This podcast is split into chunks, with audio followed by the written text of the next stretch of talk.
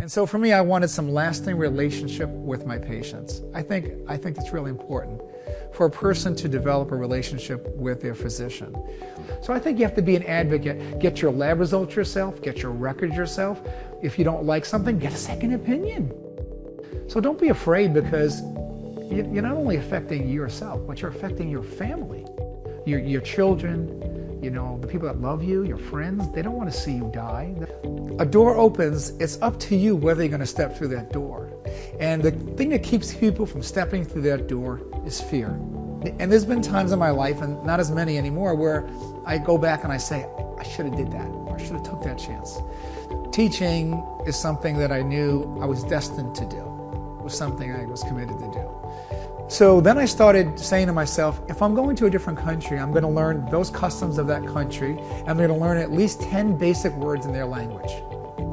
Because if you can connect with your audience no matter where they are in the world, that's really essential. And so I gave the lecture, it went well. And afterwards, the uh, one of the uh, chief people said to me, Your lecture was amazing because usually we get some of the other foreign people and they talk down to us. They, they talk you know, in their language and they don't make any attempt to understand our customs and things like that.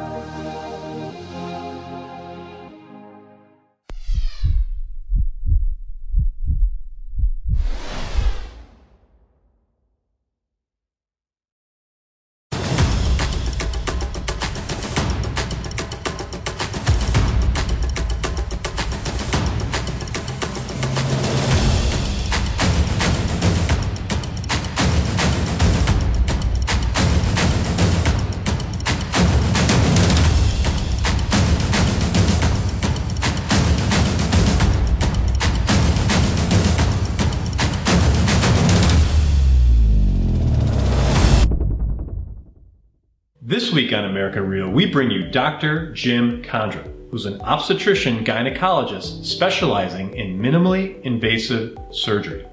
What I really respect about Dr. Kondrup is that he travels the world training other physicians on his specialty. In addition, he wants patients to become their own advocate today, doing your own research and bringing that to your medical professional.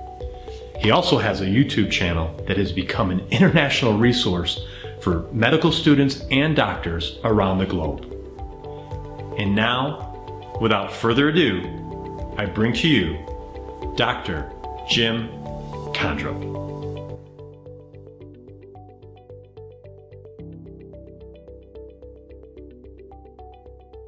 This is American Real. I am Roger Brooks, and today we, would like to welcome Dr. Jim Kondrup. Dr. Kondrup, welcome to the show. Thank you, Roger. Great to be here today with you guys. Well, I've been looking forward to our conversation to discuss your specialty. Uh, it's very intriguing. I love watching your YouTube videos. Thank you. And the education that you're doing uh, around the world, really, to help to help other surgeons and, and professionals in the medical field. But uh, before we get into that, can sure. you can you tell us about your upbringing and how it all came to be? You know, uh, sure. as a young man to to to, to want to take on this field? Well, it's a ways back now because you know, I'm up there, getting up there in the ages. But I grew up in Brooklyn, New York. I was actually born in Naples, Italy. My father was in the Navy, and it was time for me to be born. I was born on a naval base in, uh, in Naples, so I had dual citizenship until I was around 18 years old. So then we came back to the United States, of course, and I grew up in Brooklyn, New York. We grew up kind of poor. My mom basically raised four kids on her own. My dad kind of left, and so for a time it was very challenging. We, we were kind of poor. I, I kid with my friends that we used to have to travel down, walk down to the different places and pick up the government food, the government jelly, the government cheese, Jeez. the milk, things like that. And growing up, we really didn't have brand new clothes we used to have to go to the, the store, sort of like a TJ Maxx, but not as nice. And we have to go to the store and buy irregular clothes because that's all we could afford. And I used to joke with my mother. She'd, she'd say, Did you get those underwear or pants? And I said, Yeah, Mom, but it's missing a leg. So we would joke around. But yeah. she did fantastic. She raised four children on, on what was around her maximum salary is $12,000 a year. Mm. So that was amazing. So luckily I was in New York and public school was free at that time. So I went to the public school system, went to college, and actually I wanted nothing more to do than to be a police officer. So I actually went to criminal justice college for two and a half years. I was at John Jay College of Criminal Justice, a great place, a great school, doing very well today. And but something kept bugging me. Something kept gnawing at me, saying that, yeah, you like this, but it's just not where you need to be. And I think that some people's fate is already determined already. I, I mm. believe in that. I believe that there's a plan in your life. I've, I've lived by that most of my life. And so the most of your grief comes from when you resist that plan. So people do have things I think that are set down for them to a certain degree. So for me, even though I love criminal justice, it just I knew it wasn't right. And then in order to go back and do pre-medical courses, it, just added another year to college. Luckily, I graduated high school when I was 16, so I had that year to make up, but it was tough. My summers were gone. But I said to my mother, you know, I said, I, I, I'm not going to be able to work much at all while I'm going and, and going to trying to be a, a, doctor, trying to get into med school. And you know there's no guarantee that you get into med school. Okay. You do your best.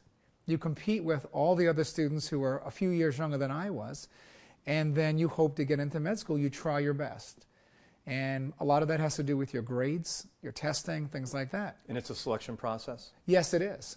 And so what happens is, is they, they look, a committee looks at you, looks at your grades, looks at your um, schooling and your test scores for your MCATs, they call them, your medical exam, like you take to get into law school, and they decide if they want to give you an interview.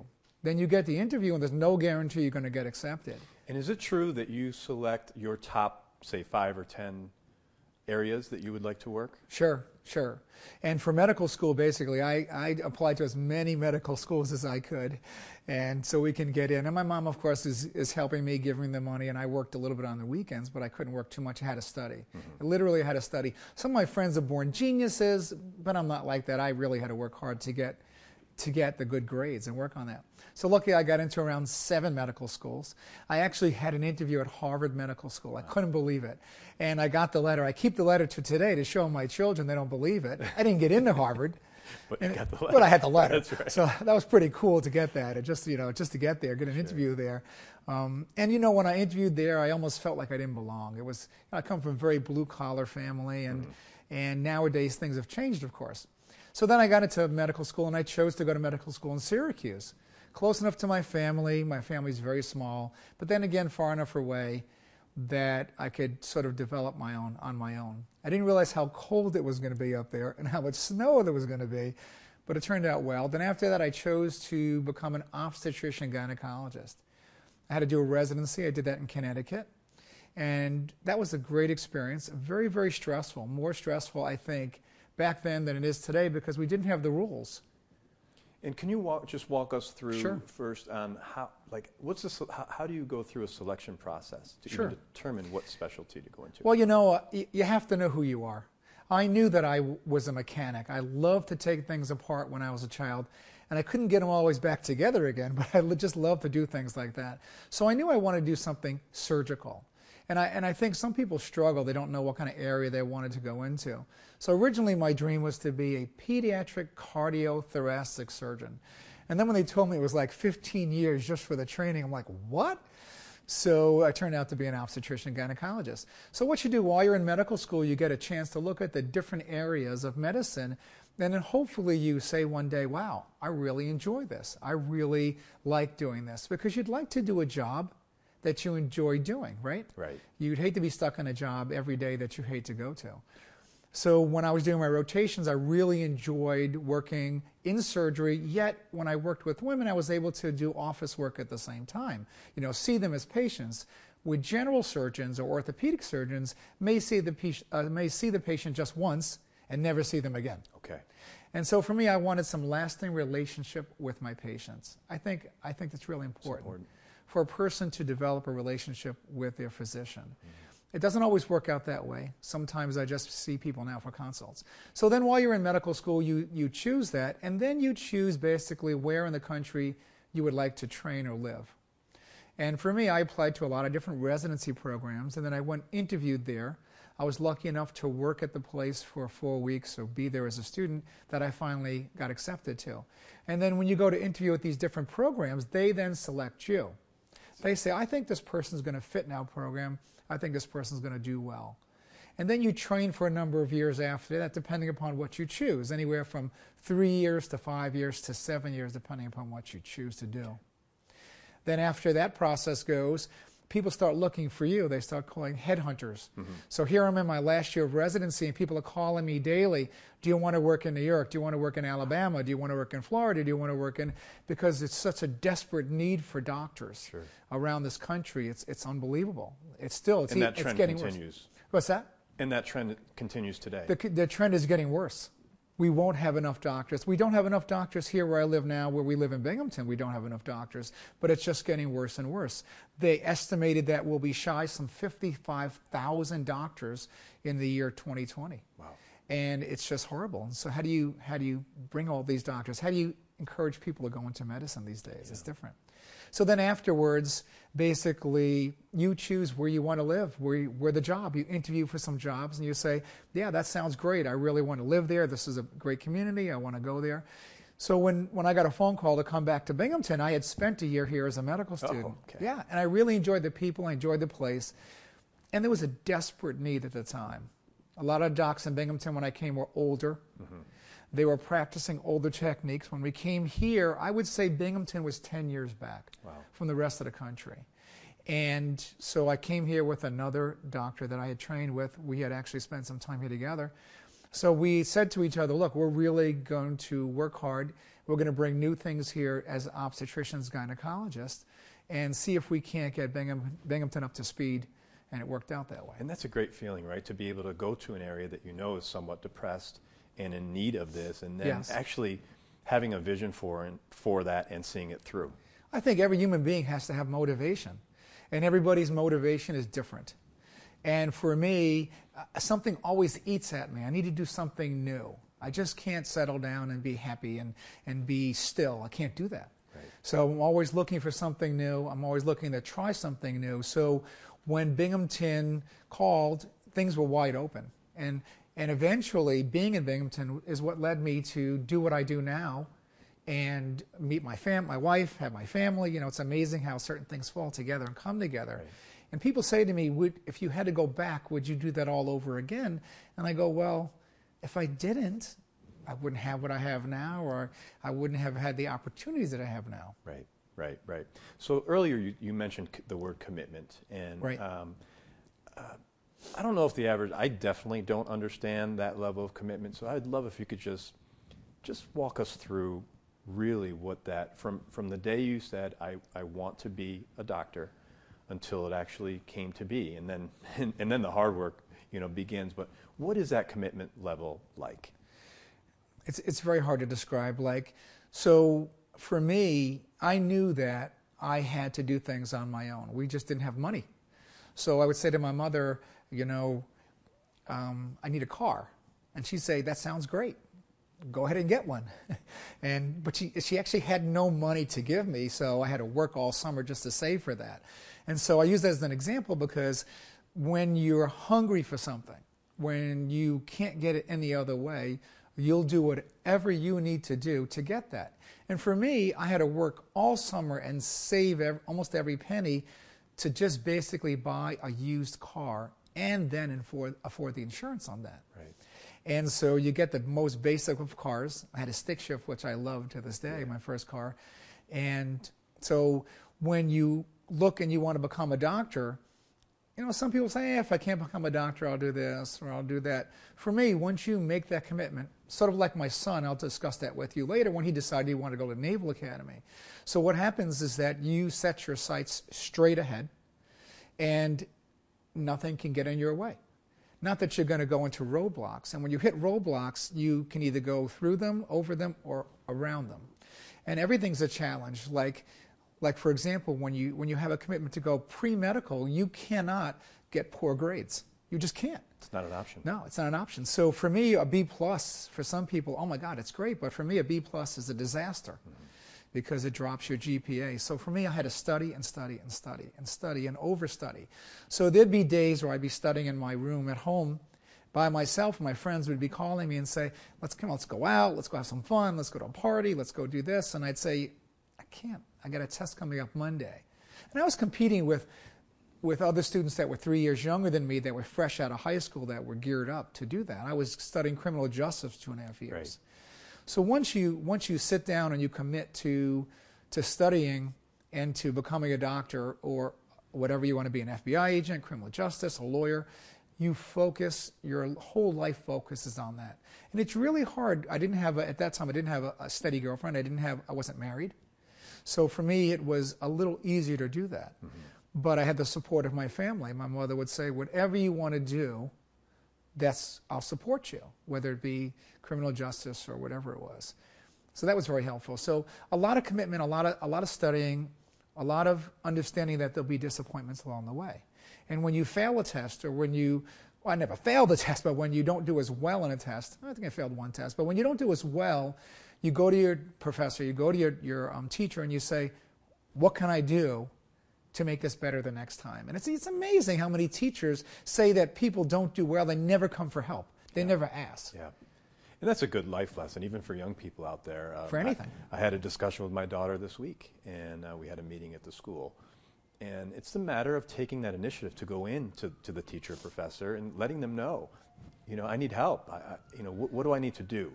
And um, it exactly. works. It works. And, and you'll make mistakes. I mean, I, I still say stupid things and and I st- still do stupid things, and not as many as I used to. But you need to look back at that and say, okay, what did I do wrong, and how can I make that better the next time? And I think what people don't realize is the value of mentors. Yes. People that basically would love to help you. You're afraid to approach, but if you just ask them, they'll help you. For example, you know, when I first started speaking, I, I really wasn't that good and and I'm not where I want to be yet today. But for me, the key thing was I watched other people that were great speakers, and I said, "What does that person have that makes them great?" And then when I did my first speaking in front of a bunch of surgeons, I called a guy that I had just known, and he's a great speaker, and I said, "You know, really nervous. Can you give me some advice?" And he said, "Absolutely." He said, "Just understand that when I started out, I felt just like you." And remember that most of the people in your audience, they don't know as much as you do. But there will be some people that do or know more. And there's always characters. And so there's actual techniques about speaking and teaching that you can learn. Yeah. And it's, you know, you have to put your pride aside and you have to be exactly. humble, right? In yes. anything. Yes. And, and for me, and I know we're, we're jumping ahead, but for me, teaching is something that I knew I was destined to do, it was something I was committed to do. And then I think, you know, I've seen students drop out of, getting back to our subject, I've seen students drop out of medical school. I had one, I tried to convince her to stay. She'd be in the hallway crying, and I just can't take the stress of these exams because medical school is nothing like college. Mm-hmm. You know, you, you go through high school, then you do four years of college studying, and then when you get to medical school, you know, you're all in because now your family, they love you being in medical school. You're going to be a doctor. You've, you've tried so hard. You got accepted. And very few people fall out of medical school, mm-hmm. an American medical school. Very few people. And so the studying, if you thought you studied hard in college, you have no clue. Because medical school was 10 times harder than college. And in addition to that, are you actually in the hospital at this point shadowing? and- Not the first year. Not the first year. In the first year, it's all about basic sciences, Okay. doing anatomy, learning the basics of chemistry, the body, human body, and things like that. Then in the second year, you get some small exposure to patient contact, so they ease you on in. And then the third and fourth year is all about, of medical school is usually four years in the United States. And then the third and fourth year, it's all about basically your being in contact with patients, you know, examining patients, interviewing them, and things like that. And then in your fourth year, you get more responsibility. And I, I've always been fascinated with the level of knowledge that doctors have in general. Um, and you talk about the commitment to, to studying. But it's just interesting when, when you go in, you, you don't know much, right? You went through four years of, of med school or, or of college, and now you're in med school. Exactly.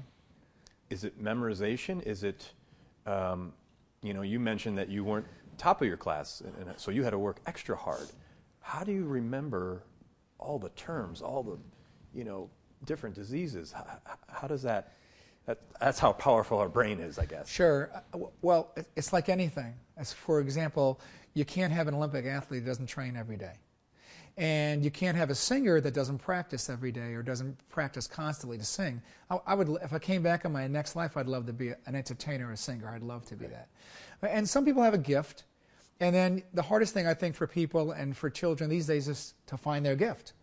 And so not everyone that's a doctor should be a doctor.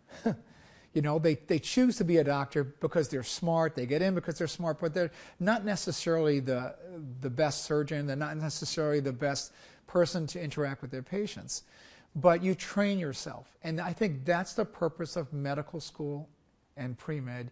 You train yourself to learn how to take knowledge in on a rapid basis and process it.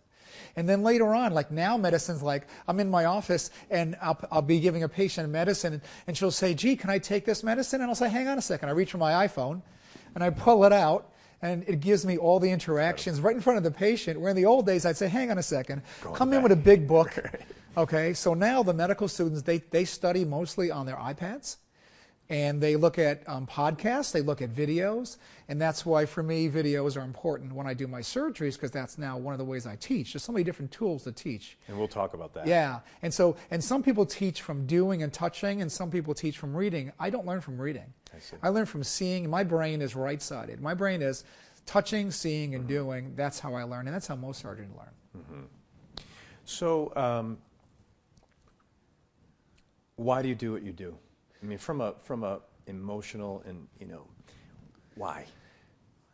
Well, I do many things, and you know, every person has different roles. You know, a father, a husband, uh, you know, a family person, uh, a surgeon, a counselor, a teacher. I, I, for me, I don't like the nine to five desk job. I like to be up, move around. That's my nature. I was always a hyperactive child. And it was horrible. For a hyperactive child these days, or back those days, everybody thought it was an, a, a disease. Everybody thought it was basically, you know, your child needs to be disciplined more. But my body doesn't like to sit still. And when I was in grade school, you sit in the class for three hours while the teachers change. And it was horrible for me. And then when you get into high school, you know, middle school, high school, you change every 45 minutes, which is great for me. Right. In college, you, you know, you do what you do. In med school, a lot of classes, you can come in and out of the classroom if you need to and stuff like that. I always sat in the back so I can go out, get a coffee, come back in. That's just my nature. Right. And so for me, I do what I do because it I like doing different things and I like seeing results. I'm a I'm a, a result person. I like to see something right away. I'm an immediate result person. So for me, operating, being a surgeon, seeing a patient, meeting them, discussing things with them, getting things done, getting things finished, teaching, getting things over, for me, that's my nature and that's my passion. And when you try to change that, like if they put me in a nine to five job sitting at a desk, Doesn't I'm done. you. Your, your body energy will be gone. Right. And you have to figure out what makes you go every day, what keeps you going. And you know my and, and my mother, my mother died when she was 90. You know, she was an amazing woman, and until that time, she did the treadmill every day at one mile an hour. I couldn't get my treadmill to go one mile an hour. You know, it creaks and cranks. And so, but when she, you know, fell and got injured, and, and I remember her saying to me, I, I don't want to live like this anymore. I, I can't do this. It's not me. And, and, and I totally understood what she was talking about because I knew her constantly on the move, constantly doing something. And then when her time came, she said, I, I don't want to do this. Mm. It's not me. I don't want to do it anymore. Right. So that means a lot. So, so I think that when you say, why do I do what I do, is because I'm driven from something inside. I can't explain what that is. Maybe it's God saying, this is what you need to do, so don't resist it, just go do it. Right. I mean, are there days, uh, it's, it's, hard for a doctor to have a bad day, right? Yeah. Are there oh, days, yeah. do, do you have like oh, all yeah. of us bad days oh yeah doctors have bad days and and you know you have to be an actor or an actress mm-hmm. and we all have bad days and i think somebody once taught me and i don't remember who it was one of my mentors said look you know you're going to have a bad day and basically the next day may not be bad mm-hmm. and so the strength comes when you have a bad day to know that the next day may be better or even outrageously fantastic. And so it's hard for people that are in severe depression to realize that just because you're having a bad day today doesn't mean you're going to have a bad one tomorrow. But the key to having a bad day is to say, okay, I, there's nothing I can do about it. It is what it is. And try not to take it out on everybody else. Right. Because people do. Yeah. And then people that know me well say, You're having a bad day? Like, what happened this morning? You know, I got up, the car was out of gas, or the, or the boys left the lights on the car, the battery's dead, I got to get to work, you know, or, or something like that, or the phone was ringing all night, or they were calling me from the emergency room all night. Yeah, you have bad days. Or things just don't go the way you thought they would go. What's the feeling like to help another human being? Um, it's very powerful, and and it's not like it's not like you see in the movies where you see on ER where you cardiovert somebody or you you know you pull a, a knife out of their chest and save their life. It, it's it's in small increments. And I think what comes back to me is when I get a letter in the mail and I'm having a bad day and I open up a letter. It's almost like, okay, God's holding the letter in the mail and then you're having a bad day and then all of a sudden you open this letter and it's a patient saying how wonderful you were, you know, how you changed their life, how you affected their life.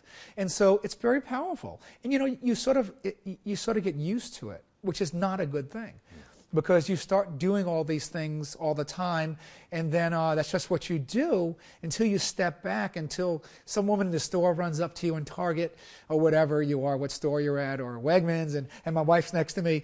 Oh, this is the guy that's responsible for you. You know, this is the doctor that gave my baby. And my wife understands what these things sure. mean now. And so it makes you feel really powerful and to see that you've helped somebody, or there are times where a patient is really in bad shape and you come in and you and you save the day. And and that's what led me to do a lot of my speaking on genetics now, which we'll we'll talk about eventually. But it's an it's a very powerful feeling, very very powerful, And isn't that why we're here? To help others? totally. Yeah. It, it really is. And there's a move. There was a movie called "Is It Pay It Forward?" Mm-hmm. I love that yes, movie. I love that movie. And um, I don't like the ending of the movie, but I love the movie. But I think that when I remember one day, my son and I, my wife and my children and I, we were down in New York City. And we were basically um, shopping, Christmas time and stuff like that. It was started raining. And so the guys were on the corner selling umbrellas. And I was with my son. I think it might have been Gavin or Peter. I forgot who it Okay. was. Um, and so we were sitting there, and standing there when it was raining. So of course you can buy an umbrella for five Five dollars bucks, from the sure. guys on the street, right? So I said to my son, "This is what we're going to do." So I went over and I said to the guy, "Here's twenty dollars cash, but I want five umbrellas." He goes, "No, it's a five dollars an umbrella, so you get four umbrellas." I said, "Well, here's forty dollars cash. Give me ten umbrellas. You're not going to sell ten umbrellas in the next half hour." And the guy says, "Okay." So we gave him twenty dollars cash. And we just started handing umbrellas out to people that didn't have umbrellas. And my son says, "What are you doing?" I said, "I got twenty dollars. When I was your age, I didn't have twenty dollars." And the guy and the guy in the corner, the umbrella guy, is like looking at me like, "You're taking away my business." I said, "Don't worry, I'll come back for some more umbrellas." And so the guy that was poor, sitting on the corner selling the umbrellas, what do you think the guy's going to make in a day? Right. A couple of bucks. Right. He made some money. Yep. People walking by from different countries, caught in the rain. And a great lesson They got an son. umbrella, and I said to my son, "How do you feel?" He says, "It feels great." But some people wouldn't take an umbrella; they thought something was attached to it, like you know. I said, "Here, take the umbrella." And I'm like, It's okay. It's okay. Take the umbrella. It's all right to do that. But you know, things like that. You know, they, they always help people if you can. Yeah, I, I've been trying for the past several years to try to do something nice for someone every day. It's hard. I mean, when you get caught up, I mean, for you it's a little bit easier because you're in the field of helping. Oh yeah, I people, see a lot of people that don't have any insurance lately. So Right. It's But- easy to do that. Yeah, but even, you know, even if it's um, you know, even if I receive a message on for American Real and reach back out to people, people love that. Well, sending know? a message out to other people, you know, the people that you interview that send messages to other people, you don't realize how lonely people are in this world today. That's right. And you never know when you're going to touch somebody. And as, and I, as my wife used to say to me, I would go to a lecture and only be four people there. And I'd say, you know, we did all this advertising, we, we did this, we did that, and only four people showed up. My wife would go, but maybe you'll help one person. She's right. Yeah, so I always look at it that way. I'd lecture in front of four people or a thousand people. Yeah. That's You great. never know. Right. So let's talk about your work. Sure. Tell us, in I guess in, in some detail, what is involved. What does it involve? Okay, so so when you look back, you know, basically at what I did when I first came to Binghamton, I was doing a lot of um, obstetrics and gynecology. There was a huge need here, and we had bought a practice from somebody. We worked at a couple of hospitals here in, in town, and and then there was a tremendous need for something called infertility or fertility, and for some reason, remember how I told you how there's a plan. For some reason, when I was in residency, the fertility specialist took a liking to me, and none of the senior residents wanted to do fertility. And I had a great interest in it, helping people who couldn't get pregnant Sure. get pregnant. And in Binghamton, there was like nobody around doing that. So when I started doing that, I was overwhelmed with all these patients. I'm like, oh my goodness. And so my mentor back in Connecticut, I would call him all the time and I'd say, how do I do this? How do I do that? And he says, "But, you know, let's do this and that. So we actually, in, um, in 1990, I was sitting at a conference in New York City and I was sitting one, uh, next to one of the biggest fertility specialists in Boston and I didn't know it. Average guy and most people that are famous that are rich that are you know really well known they're average guys. They're just they're just great whatever you know it turned out for them but and a lot of them are really friendly people. They're just very cautious but they're very friendly people. And so he sat next to me and i says what do you do for your fertility people and i go well you know i do this and that he says well when they need in vitro what do you do and I go, well, we sent him to New York City three hours away. He goes, well, why don't we build something together? He's in Boston, I'm in Binghamton. So in 1990, we established only the third satellite in vitro program in the country. The other one was in Seattle, Washington. The other was in North Carolina. So people would get stimulated here, and then they would travel to Boston and get their in vitro there. Now, of course, things are local. Mm-hmm. So when I started doing that, there was a greater need for surgery because a lot of these patients had anatomical problems, endometriosis, things like that. I was so busy doing surgery and learning new techniques, I couldn't do deliveries anymore. Well, So in 1992, about 1992, I stopped doing deliveries. It was a tough decision. But I was so busy doing surgery that I had to do that. And then over the years, basically, we started learning how to do what's called minimally invasive surgery. Back then, it was called belly button surgery or laparoscopic Okay, sure. surgery. Yeah. It wasn't called that. right. So I had to go away get training because there was no YouTube. There was no flash drives back then. This was where, you know, early 90s, right?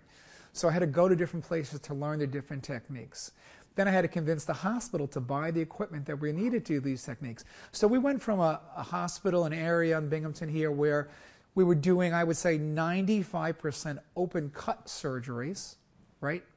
To now we're doing 98% minimally invasive, tiny little hole surgeries. All your risks go down. Yes, a lot of risks go down. The patient recovery goes, you know, uh, is quicker. Is the Pain suc- is less. Success rate better?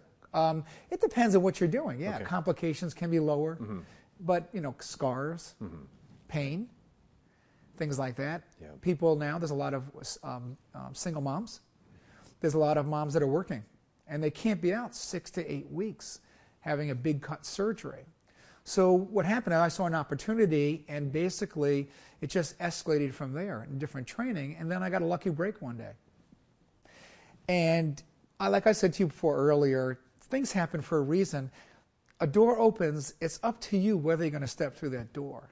And the thing that keeps people from stepping through that door is fear. right? Yes. So opportunities come. You're you're you're fear, afraid of something. A, a past event in your life keeps you from taking a chance, whatever it is. And and there's been times in my life, and not as many anymore, where I go back and I say, I should have did that, or I should have took that chance. So what happened for me was one day I was doing surgery, and one of the equipment reps came to me and said, Look, um, one of our speakers hurt his back really bad and can't speak Friday, and we have people flying in from different countries. Is there any chance? I know it's only two days from now, but there's any chance that you can come speak for us? And I'm like, okay. So yeah, I'll give it a try. So this was about teaching a technique that I had been doing for several years that they thought I did well. So I said, well, okay, what do I do? I, have never spoke before, you know, what do I do for video things? And back then we didn't have flash drives, we didn't have that sort of thing. So I had VHS tapes oh my of my gosh. surgeries. So what I had to do is I'd stay up hours and hours and I had to put all of my VHS tapes at the spot where I was going to slip them into the machine and then play them, play them, play them. So I had to go back and put them right where they were. I didn't have any fancy editing material. I'm a surgeon. But you made it work. But I made it work. And the key thing is speak on what you know, learn techniques. Of course, the, the first speaking event was a little on the rough side, but it worked, and it worked out well. None of the tape snapped. And um, I think that that was it. Then after that, people approached me and said, you know, you did a great job. Do you want to do this on a, on a regular basis? And then I was picked up by other people, other companies, and they would say, you know, we heard about you, we saw you speak, or whatever it is. Just snowballed. And snowball after yeah. that. Then I got another lucky break. So that was my first break on speaking, and, and I enjoyed that. And then I got another lucky break where I was starting to use a brand new instrument. How I got involved, oh, I know what it is. I once said to the rep, look, I'm hungry. I like new things. Anything new comes out, I want to be one of the first people to try it. Even if it's a disaster, I want to try it. So they called me and said, we have a new instrument. You're doing a lot of laparoscopic surgery, you're doing a lot of minimally invasive surgery. Do you want to try it? I go, I'm there. So I think I was one of the first groups of surgeons in the world to get trained on its instrument. And as it turned out, I loved it. Hmm. And I said, I love this instrument, and, and our team is going to teach the company all the things that they don't know the instrument can do. So then I got a phone call, and they said, Well, we want you to come to Europe and teach at our European Institute. But all the people you're going to teach are from different countries from around the world. They're the, all the lead reps of that. And I said, Well, you do that? And I'm like, I'm there. So that was my first real trip, you know, overseas wow. like that to do that. So then I got there and I was teaching people from the Middle East, from South Africa, from uh, Indonesia, China, all those different countries. So then I started getting emails. Could you come do surgery in our countries? Could you come teach our surgeons? Could you come do that? And I'm like, uh, sure. That's incredible. and yeah. It must have been so gratifying. Uh, it was scary. Yeah. It wasn't it wasn't gratifying till later. okay. But but you talked about the fear and you talk about breaking through that resistance. Again, life lesson, right? If you don't take that risk, if you didn't take that first speaking assignment, maybe none of this would have uh, exactly. occurred, at least the way it did. Exactly if I didn't keep asking my wife out on a date constantly, she kept rejecting me. I don't know how long it took. My kids, my kids always, uh, always joke and they say, "Mom, Dad says he kept asking you out until he wore you down." She said, "Yeah, I got so tired, I finally had to say yes." Right. Which is kind of true to a certain degree, but. But I, I, think that's true. And, and then, you know, I almost, on my first speaking engagement, my, my trip overseas, I almost said no. I almost canceled. I was up all wow. night worried about it. And one of my first trips was to the Middle East. Hmm. What was that like? Um, it was very scary because I'd never been to the Middle East before. And so basically, I didn't know anything about the customs. And you hear all kinds of stories. Oh, you're going to fly over there and they're going to cut your head off and stuff like that. At least my buddies kept saying that to me. I'm like, this is not helpful. Right. Could you please stop doing that? And so I would call the people and they would say, you really, you, you, you have no idea what it's like here. You're going to be so surprised. And I think there were two things. One is lecturing in the Middle East, the customs, doing the right thing. I didn't want to do the wrong thing because the customs are very different. Sure. So then I started saying to myself, if I'm going to a different country, I'm going to learn those customs of that country. And I'm going to learn at least 10 basic words in their language. Because if you can connect with your audience no matter where they are in the world, that's really essential. And I, and I learned so many speaking techniques. We could spend an hour talking about speaking techniques, mm-hmm. interviewing techniques, things like that. Can you give us an example of Absolutely. What? Okay, great. Okay, so my very first uh, teaching was in Saudi Arabia. and never been to the Middle East. I had to get a visa and things like that. So I'm on a plane. I'm on, I think I was on Middle East Airlines. I'm flying in from, I think it was Dubai to Saudi Arabia. And there's absolutely no alcohol allowed in Saudi Arabia. And, you know, there's a beer here and there, but so it was going to be a dry trip, which was actually better because my mind was totally clear. Mm. But as I'm sitting there filling out the customs form on the plane, right in big letters it says death to drug traffickers, right in red letters. And I'm like, geez, I've never seen a customs form like this before. And in my bag is Tylenol, you know, some Advil, some Aleve. And I'm like, I wonder if that's included right. in there. What do they consider drug? Right. So I'm sitting on the plane, and this guy's like, "Are you okay?" And I'm like, "Yeah." You know, I'm like, "What?" You know, nervous, had to fill this out. He turned out to be the minister of energy, and I'm like, "So we're shooting the breeze. Nice guy. Talked for a while." And, and so I get to the Middle East, and this guy greets me, and turns out to be one of my best friends now. Great guy, okay. really good friend. I think the scary part for me was, you know, speaking in front of the audience, but then doing surgery in a foreign country. That's a whole different thing. So my first speaking engagement was at a women's hospital, and it was in front of, um, I think, an audience of 100 people. All had burkas on, all burqas. All the women had the full dress on, and the men had you know, their tobes, their robes on and everything. And my, my, um, my guide said to me, now remember, don't touch the women, don't shake their hand. You just basically, you can speak to them, but don't, and the men, you shake their hand, you give them a kiss. And the hardest part was remembering, is it left side first or right side? Because hmm. mm. if you, you don't know which side you're going for, you might, you know, kiss in the middle. You don't want to do that. Right. So each country is, some are three kisses, some are two kisses, and men in, in Saudi Arabia, in the Middle East, you greet by kissing the cheek. You go, and you know, in other countries it's three times and stuff like that. So for me, I had my laptop and I and I had to hand it to one of the women, you know, and I couldn't touch her hand, so it was I was trying to be extra cautious. So I get up in front of the the audience and I'm so nervous and I'm nervous of two things. One is I don't want to say the wrong things, and the other thing that I'm very nervous about is that your technology will dive on you. All speakers have that problem, yeah. but I've got that pretty much solved now. But all people think that your technology will crash on you, and then you're speaking on your own. So the first thing I said as I got up there, and they introduced me, and I said, Assalamu alaikum. I said, Sabah khair.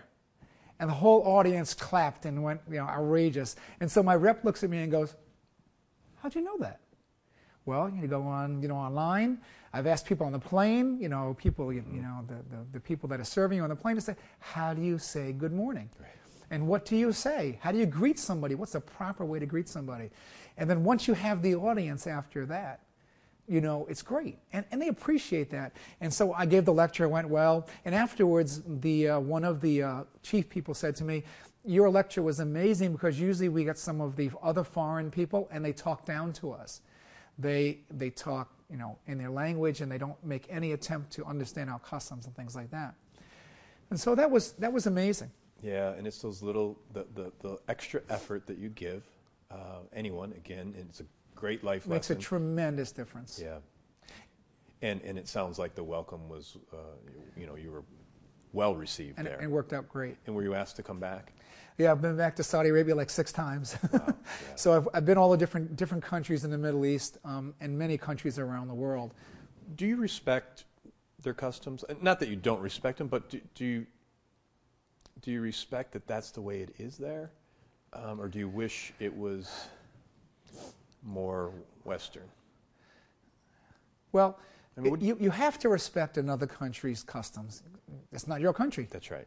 Americans generally think that everybody in the world should be like Americans.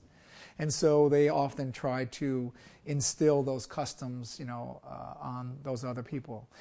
But I think what you need to understand is I don't always agree with their customs from a lot of different angles, morally or whatever it is, but you have to respect their customs, no matter what they are. And I think that that's really important, and they appreciate that. Absolutely. They really do appreciate that. And from a surgeon, it's important for me to. Women around the world are the same no matter where you are. Surgeons around the world, they struggle just like every other surgeon. And some of the surgeons in different countries are actually better surgeons than American surgeons because they work with much less and they get paid much less right. and they work so many long hours. And I feel for those people. And for me, it's very important that I can even teach them one or two things. but I teach them more than that, hopefully. But if I can teach them one or two things, that's important. And I learned something when I travel from surgeons in other countries also. Yeah. I was going to ask you the difference uh, b- between, you know, the U.S. and, and other areas abroad. Um, and actually, I wanted to know who do you think has the, the best medicine for all the places that you've been outside of the U.S.? Who has the best medicine outside the U.S.? In Germany? I think it's pockets. It is so hard to tell. I think it has to do with surgeons. I think who's the best surgeon? Who's a good surgeon? I think it has to do with the hospital, what facilities they have. Like I've seen, I've been in countries where, for example, I was in Lebanon, and I did surgery in Lebanon, and I was at this one hospital, and I said, "It's amazing." The surgeon was amazing, and the equipment they had was better than some of the stuff that I had, and I'm like, "This is great." And and and when then you go to another hospital and they don't have nearly as good stuff. And the surgeons, it, are they a bad surgeon or was the surgeon not trained well? Right. Sometimes, most of the times, it's, they're not trained well. Mm. I was in the Philippines and I love going to the Philippines because they just love you. And they're such a lovely people. And they're so hungry to learn. But when I learned what their residents were getting for training, it was pretty sad. Like, for example, a resident could graduate and never do a laparoscopy, never do a small hole surgery. And I was like, why? Well, we need more funding. We need people to come teach them. Don't forget, in order to teach somebody something, you have to have a person that knows how to do that. Right. And that's where teachers are so important to do that. And are you still doing this today? Yes, I, I still teach a lot. Now, uh, we do some webcasting now, podcast, mm. webcast. A lot of my videos, they're seen by people all over the world. And, and I get feedback all the time, and it's really, really, that's what keeps me going. Because making a good video, you, I could throw up a surgery on there for two hours, and no one's going to watch that for two hours. When you edit a video to show the fine points and things like that, that takes hours to do that. And, and you don't get paid to do that. Right. Um, and but I it's important. It's important. Yes. Oh my God, it's important. But I do travel. Education has cut back for many reasons. The finances of the world. The government has put so many rules and regulations on industry now. It's outrageous that they're afraid to make a move. They're, you know, they're taxed on all the equipment now. So they cut back on their education a lot. Mm. And sometimes I'll teach surgeons that come from other countries. Next month I'll be in Cincinnati teaching 10 surgeons from Brazil, as opposed to me going to Brazil. I've been they to Brazil here. three times. Okay. So they'll bring them here for many reasons. So I miss teaching abroad. I do. I miss teaching out of the country. I still do a lot of teaching locally. And some of my teaching has moved towards genetic teaching, uh, genetics and, and, and, testing as opposed to just doing surgery, even though I still do a lot of surgical teaching. I see. So can we talk about your YouTube channel? Sure. So my YouTube channel is a mess because I, I, don't know what I'm doing. And, and so some, I, I, someone said to me, why don't you put some of your surgical videos on YouTube? And I go, how do you do that? Well, first you got to sign into YouTube. You got to sign up. And I go, okay, now what do I do? Well, then you got to upload. And it's funny because then you can put titles on it and what you describe what it's about and you put it on. And we know I had this discussion before that at one of my videos had like, what, four, 400,000? Yes. And I'm like, well, I said, is that good? Right. And you looked at me and said, that's incredible. And I go, okay. And then I went back and I said, wow, a lot of people looked at this video. I only got like two thumbs down at a 400,000, which I guess is pretty good, right? That's great. And then I looked at my other videos 10,000, 40,000, 5,000, 6,000. And I'm like, is that good? And then you said to me, how many followers do you have? And I go, I haven't a clue.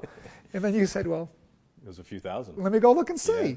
And so I didn't realize, and, it, and, it, and it's funny because it wasn't until I went to London to teach that, and you had, we had spoke before that, and I got to London, and, the, and a doc came up to me and says, they said, Man, what's going on? We need more videos. I go, What do you mean? He said, We use those to teach our residents. Why don't you make some more? And I go, Oh, I didn't know that. And so I didn't realize the impact yeah. that it had. Yeah until people approach you and say, you know, this is very impactful. So I've got a lot more to put out there, and I got, but I have other things going on in my life. Sure, sure. Well, American Real wants to help you, so yeah, we'll, we'll I appreciate that. that.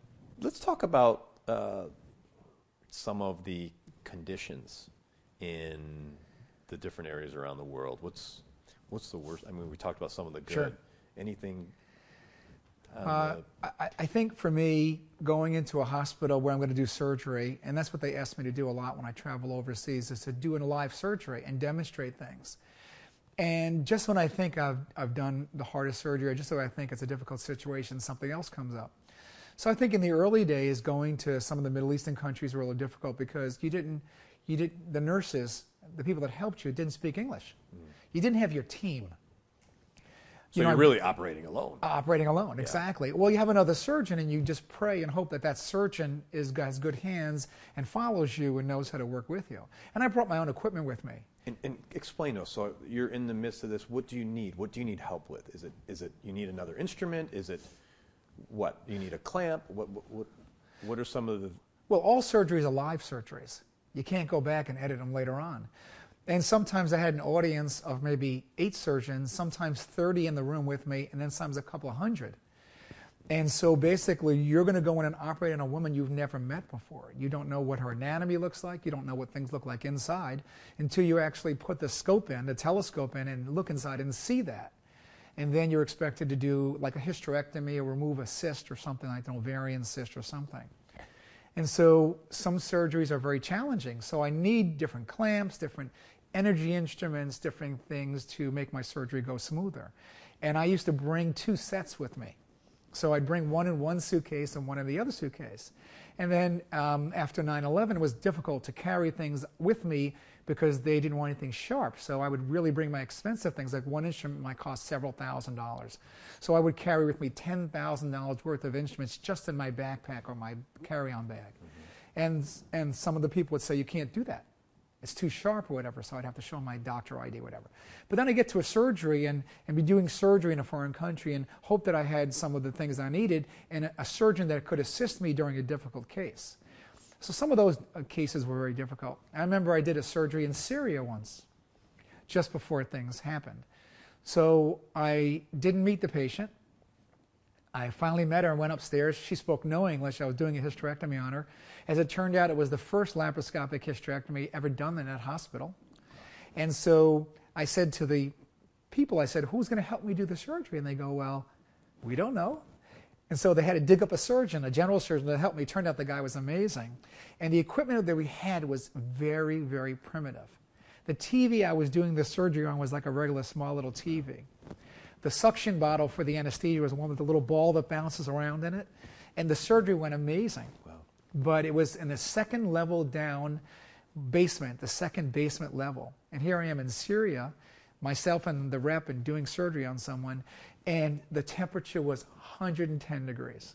And I guys, and I was wearing a cloth gown. Even in the basement. Even in the basement. And I said, could you turn the, the temperature down a little bit? And um, they were like, well, we only have one thermostat that controls all five floors of the hospital, so we really can't turn that thermostat. I said, I'll be fine, thank you. so, so the surgery went great, but to get to Syria, we had to travel from Lebanon over the mountains through Lebanon down into Syria and go through a lot of different roadblocks and things like that. And there's what's called the neutral zone of 10 miles, and it was pretty scary. It was How pretty long scary. ago was that? Uh, that was just before the Arab Spring, so quite a while ago. Okay. Maybe we're looking at eight years now, nine years, something. I lost the exact date that it was. Mm-hmm. And then my last long trip overseas was Vietnam. Hmm. What was that like? Uh, that was, it was an experience. Well, first of all, you know, I get to Vietnam and um, I was, in, I think I landed Hanoi, in, in, Hanoi and Saigon. I had hmm. Ho Chi Minh City and Saigon. Okay. And once again, I was expected to do some surgeries, but I didn't know anything about the facilities and stuff like that. So, but by this time, I, I was getting smart. So at this time, I recruited the company that also made the video systems to bring their stuff in. And they were so helpful. And the Vietnamese people were just wonderful to me. Wonderful. They greeted me like I was an amazing, you know, professor, surgeon. They were just amazing. And so I met the patients before surgery, and um, the conditions are getting better, but you know, you'd have six women in one room. Wow. And the surgery, basically, you'd have a backlog of, of, of dozens of surgeries for these surgeons because they just aren't enough surgeons to do the surgery. And they are so hungry to learn over there. They're wonderful people.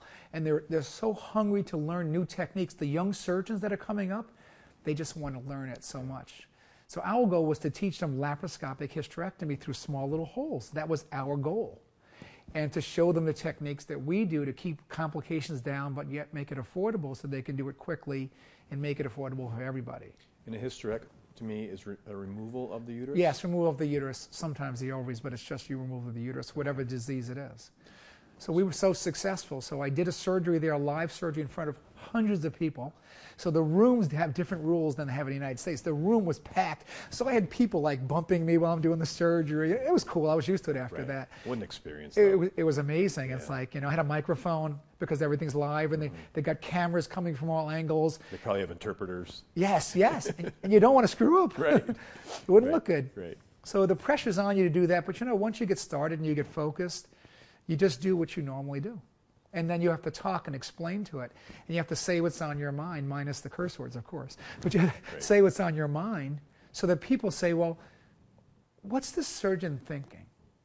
I think people want to know, wow, these actors, these actresses, they're so cool, these singers, they're like, what do they really feel? What do they really do? And people say to me, what are you thinking when you see that situation? And I remember I was doing a surgery in, I was in Indonesia hmm. At a small hospital that had beautiful equipment. I couldn't believe it. And so an, an artery got cut before I could coagulate it, and it was bleeding, you know, and that's okay, it happens. And so I heard somebody say, What's he going to do now? And I had like so many people watching me. And so I said, Well, this is how you handle this situation. We took care of it. So you're thinking out loud. Right. So and if you have a beautiful, perfect surgery when you're teaching, people want to know what do if I do if I get into this situation? What do I do if I get into that situation? Right. So these were challenges for me that I, that I had on the road. Did you ever run into a major complication while abroad? Um, a major complication, no, but I ran into a major situation where basically the hospital was trying to tag on so many surgeries for me to do. And it wasn't turning into a teaching experience, it was turning into a working experience. And so when I looked around, I said, Well, where's all the people I'm teaching? They're all gone home for the day, and I'm just doing this surgery. So there was some friction with that. And so in future cases, we said, Well, this is what we're going to do, and this is what we need. So no complications like that. and it probably just goes to show you the demand over there for this type of Absolutely. surgery. Yeah. And it's still there. It's, it's still a big demand there. so what other passions do you have? Well, you know, I'm working a lot. Um, and another, pa- I love speaking. I mean, you put me in front of anybody, I'll speak about anything. I just love speaking. And, and I've gotten to the point now where I, I'm nervous as all heck until we start. And then once you get going, get going. And, and big audiences, I love big audiences. And, and you just, I remember sitting, I remember sitting as a student at a conference and trying to stay awake, you know, sticking a pen in my arm, pinching myself. And I would say to myself, if I ever get a chance to talk in front of an audience, I will never do what that person does. I'll never search for my slides and my videos as if I didn't prepare. I'll never say the word uh, uh, uh all the time. I'll, I'll never read the slide to the audience. I won't do that. I want it, I want it to be fun. Teaching is a performance. It's something that you prepare for. You know your audience, you know what you're speaking on, you practice it, and then you hope that it flows. It doesn't always work. I've had times all speakers have where something goes wrong. But my passion is getting out, and now in women's healthcare, my, one of my biggest passions is empowering women. And that's not only in choosing their surgery, their surgery types, their choices. You know, the old days of I go in, a doctor said, you need a hysterectomy, you need this, those are, those are done for now. Women get on the internet, they find, they, they research me before they mm-hmm. come in. Mm-hmm. And they come in with information, and I, and I love that. But, but I think the cancer, hereditary cancers, is a big passion for me. I speak now all over the United States on hereditary cancers in women hereditary ovary cancer, breast cancer, colon cancer. And a lot of women carry a predisposition to these cancers, and they're being shortchanged. Okay. So what is what does that mean? So their doctors, whether they be family practitioners, surgeons, gynecologists, practitioners, a lot of women see nurse practitioners, physician's assistants. That's, that's amazing. That's great. They're not being tested. They're not being asked the right questions. So if you don't ask the patient the right question about their family history and you don't look to see if they carry a gene that gives them an 87%, 87% chance of a risk for breast cancer, you'll kill them. Yeah. So you know what the risk of breast cancer is now? Around 10% in the population. But you hear about it every day. Ribbons, marches, runs, 5K runs for breast cancer, right? Right. But it's only 10%. But if I told a woman you have an 87% chance of getting breast cancer, wow. Changes, So yeah. what's happening is too many women are not getting tested and they're getting cancer. And I have patients all the time. This year alone, I had three women who got breast cancer that should have had the testing for the gene, And like where does that Angelina s- Jolie. Right, right, right. Where does that start though? The family physician? Starts at the visit. They're, they're, The fir- they're- the- no, either the gynecologist office or the family physician, Okay. or the breast surgeon, depending upon who they see. And so a woman will come into me for her yearly checkup. Maybe she's 21 or 18, whatever it is. I'm obligated to say to her, is there any family history of cancer in your family? And if you don't do that and you don't test them and they get ovarian cancer or they get breast cancer, you've killed them. Yeah. And so it's still happening, and it's still happening at such a great amount. Surgeons are overwhelmed, or they don't want to learn something new, or gynecologists, family practitioners, or practitioners. They don't. They're so overwhelmed. So if they do say yes, then you're, you're going through a whole different series of testing because Easy. it's It's because one it's in the blood family, test. right? So you come in and you say, "My aunt had ovarian cancer." Bing. I say, "Well, I think we should do a blood test to see if you carry the gene, just mm-hmm. like Angelina Jolie carries mm-hmm. For breast and ovarian cancer." And it's not just that. There's so many cancers now. And they go, "Yeah, I'd like to find out about that." What if they say I don't know? Uh, you going to be they, they don't know if they want to be tested. They, they don't know if there's any history in the family. Well, then you, not much you can do. okay, But a lot of women do know, or they'll find out. Right. And it's not just women. These genes are carried 50% by men really. and 50% by women. And so, passed, so I could pass it on to my daughter. exactly. I occasionally will test men, but I'm a gynecologist, so I see mostly women. Right. But so I go and I speak to teach practitioners, surgeons, obstetricians, general public, and what we'll do, we should, I should do a podcast on that. Basically, to let them know that if your surgeon or your, your gynecologist, your practitioner, or your family doesn't ask you about your family history, ask them why. Right. So you have to be your own advocate. You do. In many things, especially in, in this area. This year alone, I saw, you know, those women without cancer, and I had a, woman several years ago that got ovarian cancer, and she carries the gene, and she never got tested. And I think just in general for women these days, you need to research. For example, it's not unlikely for me to see two women a month that their doctor said, oh, the only way I can do your surgery is to cut you open, whether it be a bikini cut or an up and down cut. Then they'll come to see me and they'll say, Well, my doctor said the only way I want another opinion, and I get them from all over the state, sometimes out of state. My doctor said the only way you can do that surgery is to cut me open. I'm like, I, I don't think so. And I'm not God's gift, but I've had the training in that there's a 99% chance I can do it without cutting you open Right. through small holes. Yeah. And, and it's just a matter of training, but the surgeons aren't volunteering that to their patients. I see. And so the patients are assuming that's their only choice. Mm. So I think you have to be an advocate. Get your lab results yourself, get your records yourself. If you don't like something, get a second opinion. Right. Right. Uh, what advice do you have for people in general, but especially women, because this is your field, that just are afraid to go to the doctor or they know they should go in and it's been five years? What advice do you have? Because a lot of people just, they're intimidated. You know, they don't want anything to be wrong. I've been in practice 30 years. So when I look back at those patients that have gotten cancer, the majority of them got cancer or advanced cancer because they didn't go for their regular checkups. And that's not always that case, but that's generally the reason cervical cancer, especially, is one of the saddest things. Or cancer of the uterus where a woman has bleeding and, and just kind of, oh, it's probably okay. It doesn't hurt. And, and then you come in and their cancer is advanced. Or they went to a doctor and had a bad experience. They were treated poorly. And so they ignored the problem because they never want to go back to another doctor again. And, and it, don't, you know, you have, you have to get over that somehow or look for another doctor mm-hmm. and, and go to somebody else if you're not happy with the person that you saw. I mean, I don't get along with every patient that I see.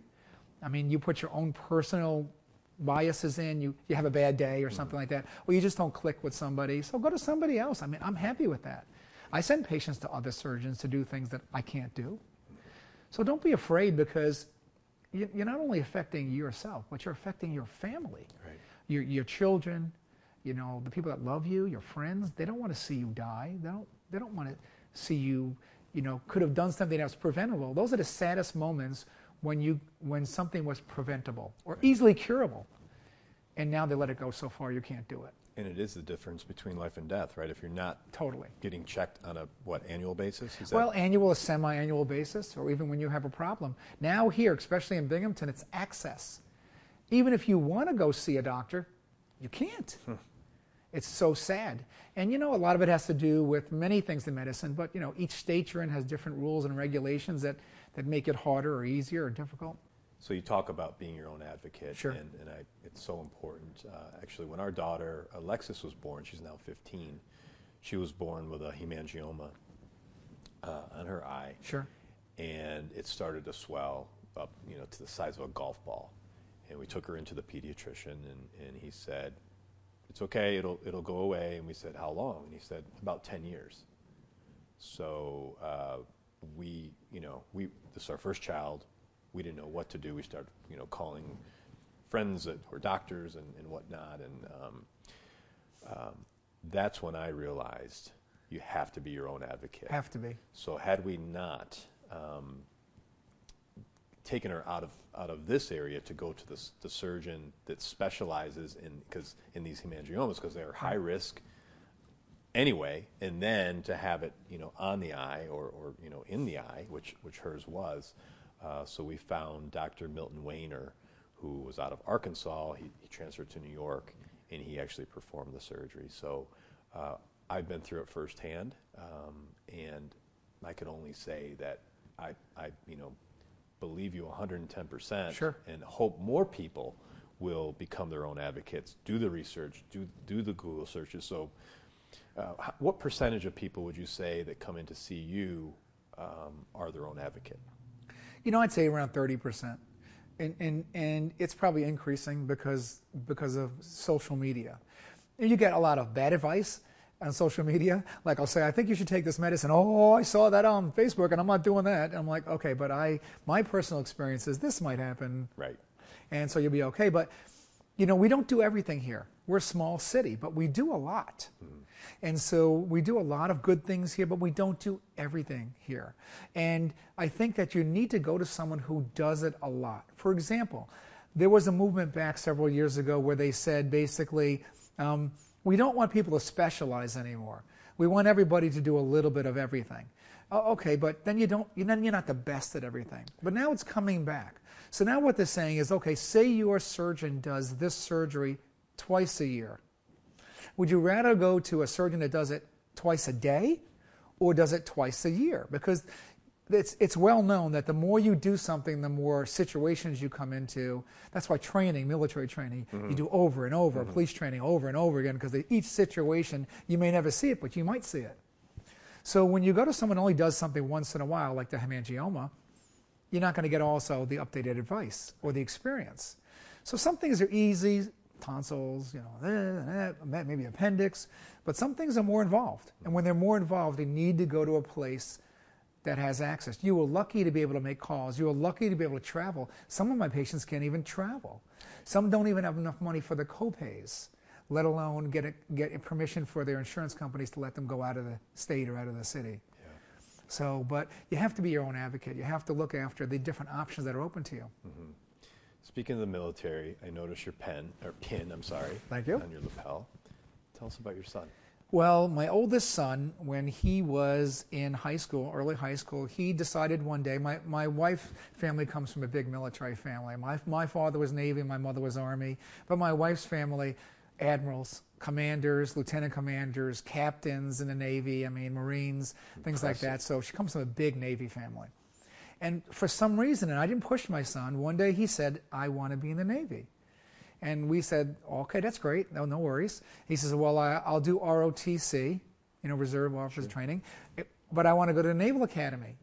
And we had never been to the Naval Academy, so where he came up with that, I don't know. But he said, I want to go to Naval Academy Washington. Uh, in, in Annapolis, Maryland. Annapolis, right? And I go, well, you know what it's like to get in there. It's like, you know, they get like, there's only a thousand slots. And, and the first thing you have to do is you have to get the nomination from your local representative or the president or the vice president. And I don't happen to know those guys personally.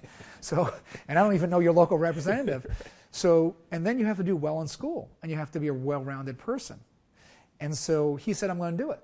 So he kept studying very hard, did great on his SATs, his ACTs, his grades were amazing. But he also did things outside of high school, like, you know, helping other people and things like that, community stuff. And so then he got an interview for the nomination from a local representative, and he was interviewed by a panel of 12. And I had given him a couple pointers on what to say, what to do, and he took some of my advice, but thank goodness he didn't take all my advice. I said, dress very conservatively. Don't wear anything outrageous. And my, my wife's like, do whatever you want to do, don't listen to your father. So, so and I said, and, and, and, and think about what you're going to answer and stuff like that. So he wore these crazy socks. Talk about socks, right? Right. So I love socks too, but he wore these crazy socks. And so during the interview, one of the people said to him, one of the people interviewing said to him, why, why do you have, why did you wear those outrageous socks to this interview? And it was a panel of like 12 people and he's sitting like in the middle. And he got nervous and he goes, well, those are my lucky socks. I wear those when this and that. And she said, well, I agree with you because I'm a pilot and I always wear my lucky socks when I go on a mission. Great. Great Boom. decision. Yeah. And I, I didn't give that to him. He did that. But anyway, so I remember I was in Singapore. I was teaching when I got the phone call, and he said to me, I just got accepted to the Naval Academy. I'm like, wow. And then you go there, and it's one of America's like amazing places to go to. And I think everybody should go there in their life. And you see the sacrifice. People don't realize the military and the sacrifice that they do for you every day so that we can have Facebook. You, you go out to different countries, they don't let you use Facebook right.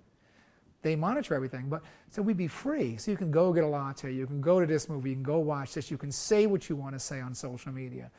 But that's because the military is out there fighting for you.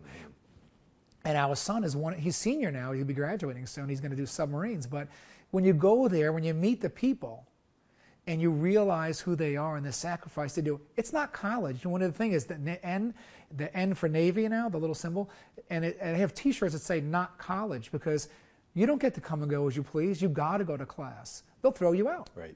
You got to do military training. You got to do wake up every day at 5:30 in the morning. There's no missing. And you can't walk off. You can't get breaks. You don't get. You can't leave the yard, what they call it, the, the campus. You can't go anywhere you want to go. But it's amazing the sacrifice. I remember the first day we were there. We were walking, and before he, they shaved his head before they took him in for the first day, and we're just standing there, and it's a beautiful grounds are amazing. There's a lot of heritage there, ancient. And so basically, we're standing there, and I'm with my wife and my two sons and Ben. He's gonna, getting ready to go in the next day to get his head shaved. And, and I see this officer coming in from one of the gates, and he's got gold on. I said, This guy must be an officer, right? So there was a, a military person there, and I said, Do you mind, do you think that that officer would take a picture with us? And just because I wanted to get a picture with somebody. And my wife said, Stop talking to people. So the guy comes over, and I, and I looked at his bars, and I, and I had read up on this, and it was a captain. I said, I said, Captain, would you mind a picture? And he goes, Oh, sure. And so the military person said, um, the whoever was on duty said, Sure, he'll, he'll, he's a nice guy. So he took a picture, and, and so my wife and my son, and, and he goes, Well, son, did you get directly into the academy or did you go through prep school first? And he says, Well, I got directly. He says, Well, that's fantastic. And he says, I'll be seeing you around. And he says, Well, thank you. Nice to meet you. So I'm looking at his name. And so I looked at the, um, the person who was there, the petty officer, and I go, Who was that? She says, That's the commandant of the entire Naval Academy. That's great. And I go, whoa! and actually, him and I were kind of little buddies. He would see me and say, hey, you doing? My, my son would be humiliated. He'd like, Dad, Right. that's a commandant. Stop talking. Wow. But he's like a guy, just like you yes. and I. Yes. Yes. But, you know, and people love to share this story with you. So that moment when he called you, you, you must have been so proud. I was totally like, I wish I was there. Yeah. And it was, I was so proud. We were proud, my wife and I. And, and I say it's all my wife's doing because I worked all the time where she was raising the children. Mm-hmm. But he had focus. And even though he got into some other colleges for ROTC, he got a great scholarship. He said, I want to go to the Naval Academy. And I think that's what's kept him in there because it's no party. I mean, you don't get to speak to him, you don't get to see him. And it's really tough, but, but he did really well. And I, and I respect those people.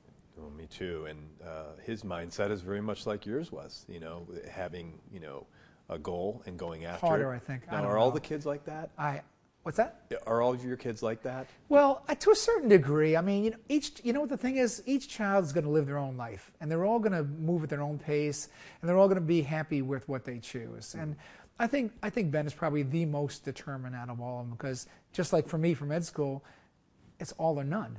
Either you're in the Naval Academy or you're not. He would have, and if he didn't get in, I'm sure he would have tried again, or he would have went ROT for ROTC for sure. He was definitely going in the Navy, but he got in. Yeah. And I think they saw that determination when they met him, when they interviewed him.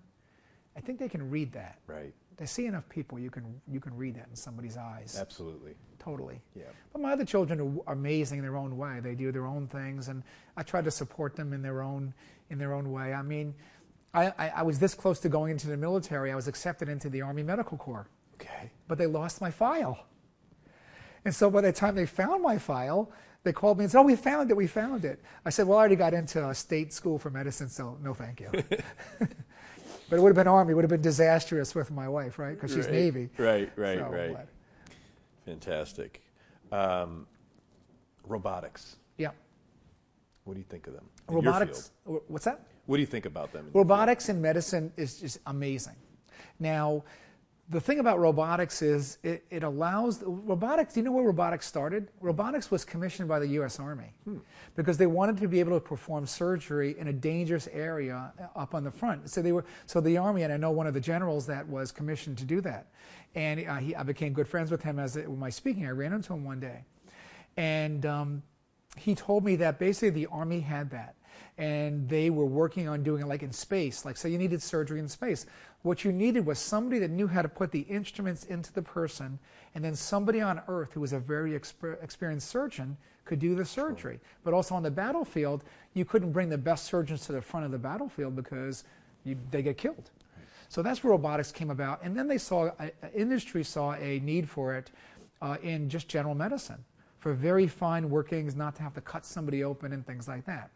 So robotics is, is a great tool, but you have to understand the limitations of robotics. The robot doesn't do the surgery for you, you control the robot. So we used to joke and say a bad surgeon using a robot is a bad surgeon on the robot.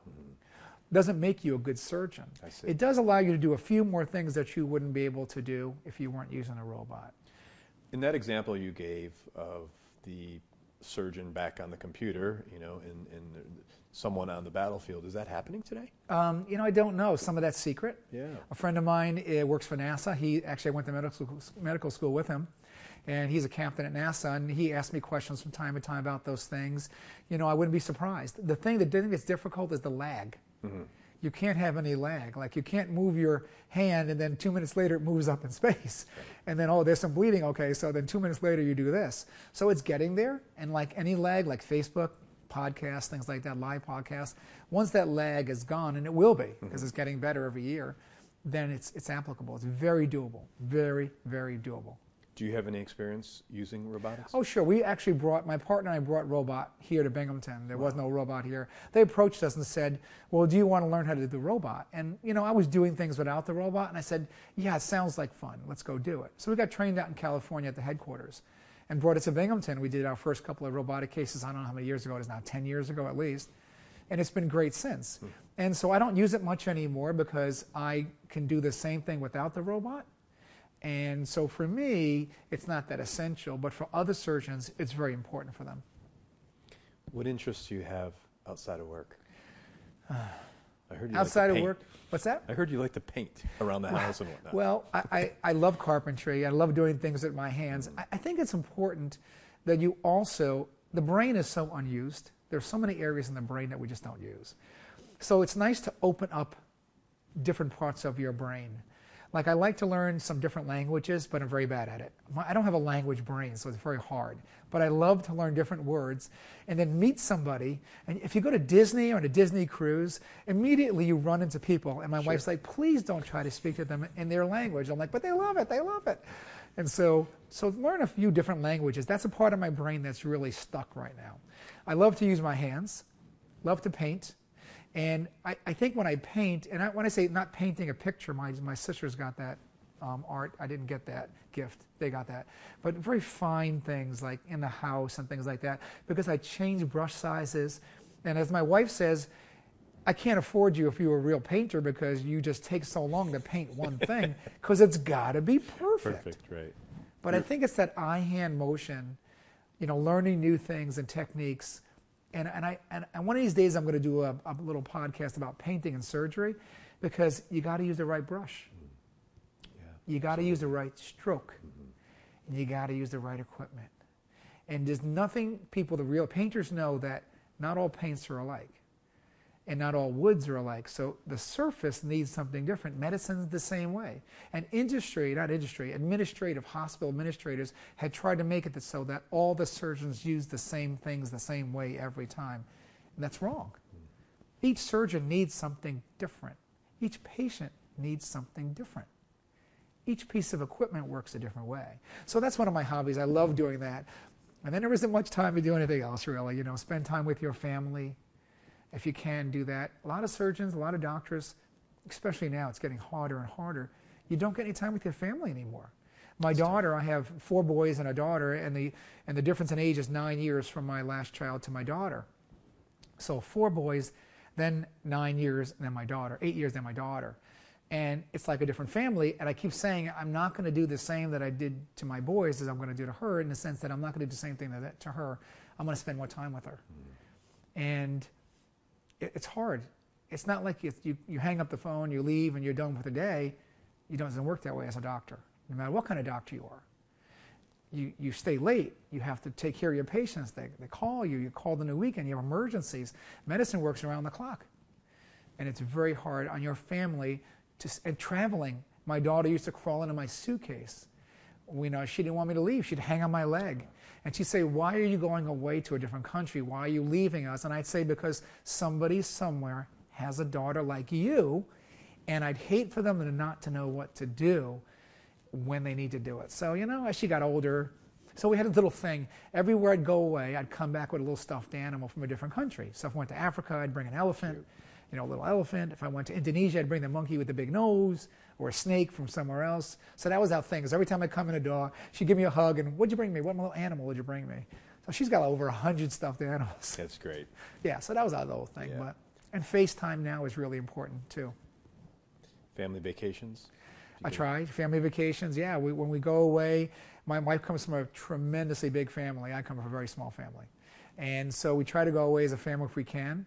But every once in a while, it's nice just to be with your immediate family, to learn what everybody's doing. Because if you don't sit down and have a dinner, my, my wife is very big on sitting down having a dinner, and you don't realize the value of that.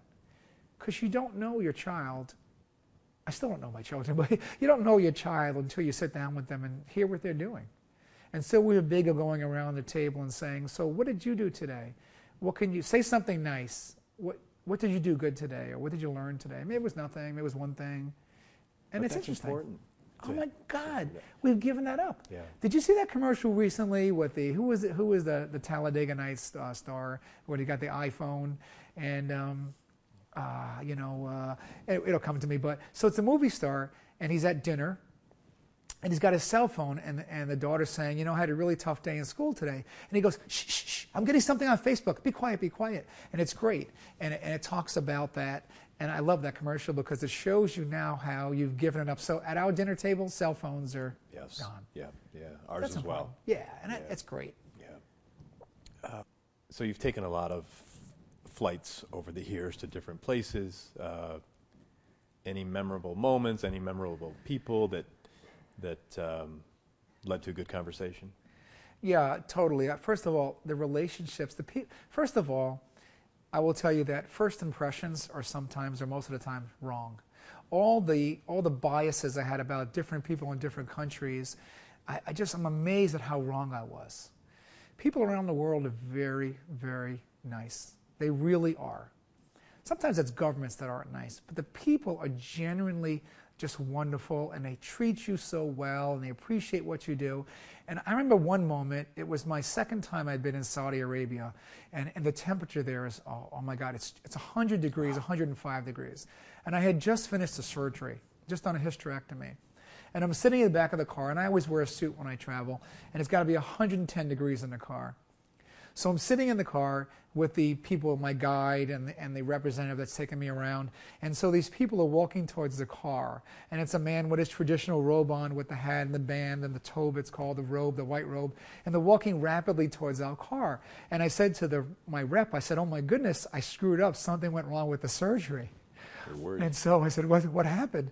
And so the guy goes, Don't worry, don't worry. So he opens the window, and the guy says something to him in Arabic. And he hands me a pen and a watch. And so I said to them, What's the matter? And the guy turns around and he goes, That was, you, you worked on his mother. You just did surgery on his mother. And he's giving you something that's extremely valuable to him. It's a beautiful pen and a watch. And I said, Well, I can't take it. And he goes, You have to. And I said, Why? He says, yeah. They come from a poor part of the country and they traveled all the way here for you to do the surgery on their mother. And you did it, and she looks amazing because these surgeries, when you do them and they go well, the patient's sitting up in bed and going, Did I have surgery? And, and, and so I took them and I said, You know, shukran, shukran, which means thank you in Arabic because you have to learn those words. And, you know, they were so grateful. And now I keep a case in my office where when something like that happens, I put that in the case. And people say, why do you got that watch? Why is there a watch in your case? So why is this in there? Why is that in there? And so things like that are very, very memorable to me. And people have so little in other countries. They really, really do. They really have so little. Have you, uh, do you collect anything as you, I know you said you like to bring things home for your Oh, daughter, anything Absolutely. Oh, yeah. You know, well, I was big on Starbucks cups. Okay. So every country I went to, I would say to my guide, we got to stop at Starbucks. And he goes, why? He says, I need the Starbucks cup that say this Right. country in it. So I got, they're all over the kitchen. My wife wants to throw them out. But I don't have the one from Syria because I didn't have time to get to the store to get it. And then now everything is a mess. But so I'm, I'm waiting. Hopefully I'll get that one.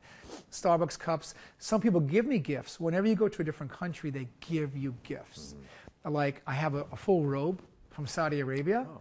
and I have the hat, and I have other things that they've given me. You know, gifts and tea sets and things like that.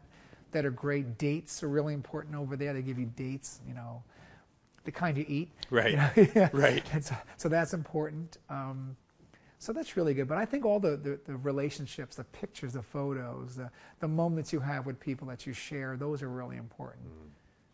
You once told me uh, a story um, about sitting next to Cal Ripken Jr. Uh, yeah, sure. Can share w- that?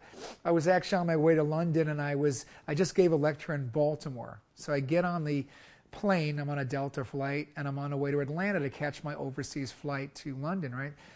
So I'm sitting there. Nobody's sitting next to me in the very front row, and all of a sudden this gentleman sits down, very tall guy, and I look at him and I go, I know this guy from somewhere. I just don't remember where. So I'm watching a movie, and he reaches over and he shakes my hand. And he goes, "My name's Cal," and so I go, "Oh, my name's Jim," and and I look and I put my headphones back on. I go, I go, Callis and Cal Ripken, and he goes, "Yeah," and I said, "Oh, I'm sorry, I didn't recognize you," and he goes, "That's the way I prefer it." So it was a two-hour flight, two and a half hours, and so people behind me, I look back and they're like, their eyes are wide open, and then they're like, they want to be in my seat, and I'm like, well, that ain't happening. Number one, but but you know, I, I was speaking to him, and he's a great guy, and we just talked about things, and he talked about a safari went on, and talked about this, talked about his son, talked about this and that. Um, so I said to him, if you ever need to get in a gynecologist, just give me a call. I gave him my card, and and I didn't take a selfie because like, okay, I mean that's great, but he's he's a guy just like the rest of us, but a great guy. I mean, really nice, and and I think some of these people feel lonely because I've met a, a lot of you know people over the years that are very famous or rich, whatever it is, and and they just feel like they want to have a nice conversation with somebody, you know. Without being bothered. Yeah, Sure. and it was great. We didn't talk much about baseball because I don't know that much about it, but he talked a little bit about it. He was going to the All Star game, I remember, and he had all these he had all these things he had to read, all the stats he had to memorize, so he could talk about it. You know, He was doing so- his prep work. yeah, I was doing my prep work, and he was doing his prep That's work. right. It was kind of cool, just sit there, shoot the breeze with him, and you know, he didn't feel intimidated, and I didn't feel intimidated, and that was kind of nice. It's neat. How important is it, uh, doctor, for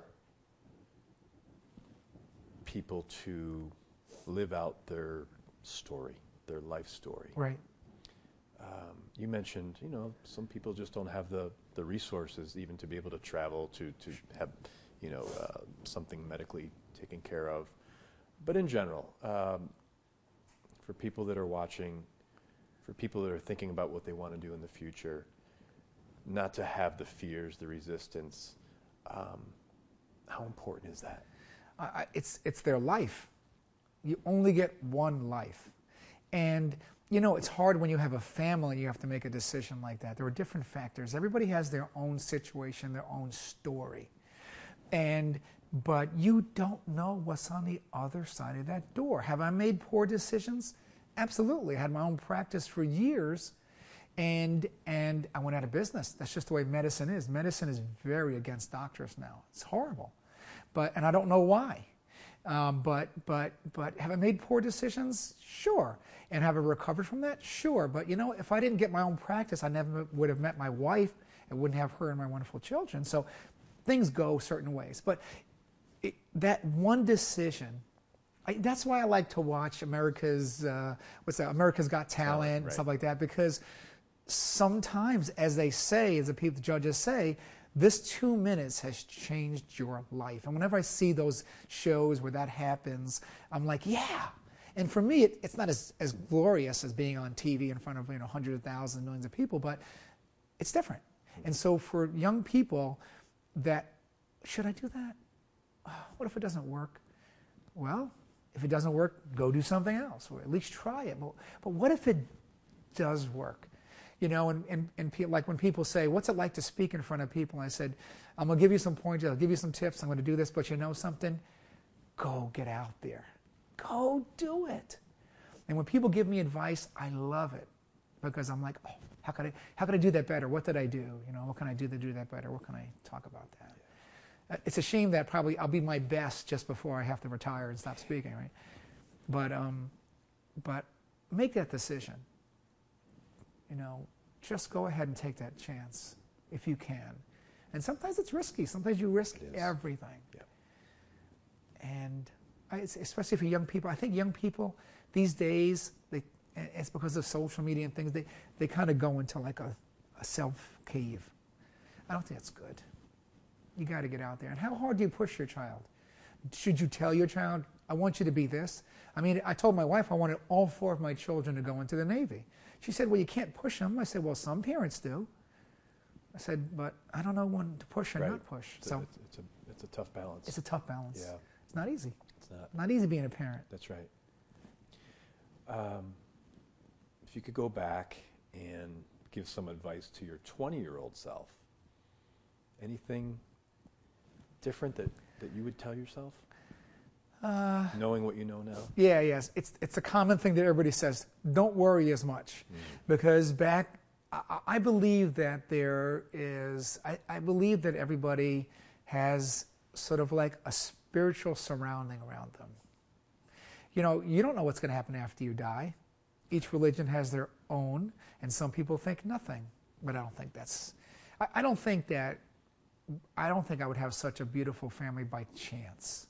I'm lucky. I'm, I'm, I'm lucky to be given that. But that's not chance. You can't take all those millions of atoms, put them together, and I have such wonderful people. You can't do that. So I think there's a power there. I don't know what that power is. Is it God? Probably, but God comes in different forms for other people. But I think there's a spirit around everybody. The patients I operate on, you know, while I'm doing surgery and the things that happen in your life. So what I would say to people is raise your antennas at 20 years old don't think you know everything. And sometimes you just have to trust in that the right thing is going to happen. And at 20, I worried about so many things. At 20, I was worrying about getting into medical school. And uh, would I have still done the same if I didn't worry? Yeah, but at least I wouldn't have worried as much. Right. So when I meet someone that appears not to worry as much and they still do well, I, I wish I could have done that. I wish I could have learned that. I wish I could have mastered that how to be successful and not worry as much. I wish I could have done that. That's what, that's what I'd give advice to young people. Don't worry as much, but also be careful because there's a very fine line between bad things in your life, like drugs, getting addicted to things. There's a very fine line by having too much fun and not taking a responsible life route. Mm-hmm. It's a very fine line. Yeah. So easy to, to be on the wrong side of it. And people go back and forth that line all the time. But eventually, I say to my boys, and I say, look, you know, you're good kids, you're great kids. Always stay on that line of goodness. Stay on that side, no matter what you do. Great advice. Um, what happens after we die? What do you think? Um, I would like to think after I die that A, I'll come back as something different. Um, you know, you meet people that have old souls on them. I think my daughter has an old soul in her. She's just amazing. I don't know how she got that. But, but I definitely think that you don't just disappear. Um, there was a movie, and it was about the people that went to space and they came back. Uh, it, it wasn't The Martian; it was another one um, where the guy came, went to somewhere, a planet, came back, and he was there, and a book falls off the shelf, and his and his daughter looks and sees the book, and and then she finally finally meets him when she's older because we all live in time. Time is always together. Okay. And so basically, I think that you, I hope I'll be there to look over the people that, what they did for me. So I hope I'll be there for my kids to look over them, to be a spirit around them. I think, I think that if you and I are sitting here right now, and, and my mother came in in spirit, you'd have a heart attack, and I'd say, Really? I'm in the middle of a shoot. because for me, if that happened, I'd be okay with that. I see. But the average person, if, if a spirit showed themselves in one way or another, it would, it would destroy them. Mm-hmm. But maybe it's a breeze. Mm-hmm. Maybe it's a person that smiles at you. Maybe it's something that goes right for you. Maybe someone sends you a message that you don't know what that is. Maybe your day goes well. Yeah. And maybe they give you these bad days so you can appreciate when a day goes well, right? Yeah. Think about that. Yeah. If every day was good in your life, you would get used to it. You would appreciate it, mm-hmm. right? Mm-hmm. So I think after you die, you, you, you exist as a spirit. And you exist as an entity that helps other people. That, and it might be your own people. Who knows what? I don't know. I'll let you know later when I run into you. That's great. Well, this has been wonderful. It's uh, been great. Thank definitely you want to have me. you back because there's there's so many other topics that we could uh, totally. discuss. Uh, but before I let you go, Dr. Kondrup, yep. Uh, one last question. Sure. Uh, what do you want your legacy to be? My kids have a thing they call me legend, you know, and I'd say, I, I, I, first of all, you know, I don't want one of those boring sort of wakes where everybody comes by and they're all sad. Don't be sad. I've had a great life. Don't be sad. I want to have a party at my wake. I want to have a, you know, that's fine. I want to have a great picture there. You know, I want, I want the mortician to put a smile on my face. Okay, I don't want to be like, you know, I don't want that. But I want my kids to say, yeah, you know, he, he was, he, I made a difference to somebody in my life. That's what I want my uh, legacy to be. I made a difference. People, oh, he was a great teacher. I really enjoyed that guy, you know. He, he was awesome. And he did everything he could to give, put everything into teaching something, no matter what it was. He put his all in there. That's what I would like. That's what I want. And to be, to be remembered as a good father and a good husband. Awesome. Well, thanks so much. Thank we you. appreciate it, and we'll do it again. Sounds great. Thank you. Thank you. Thank you so much. Great. Thanks.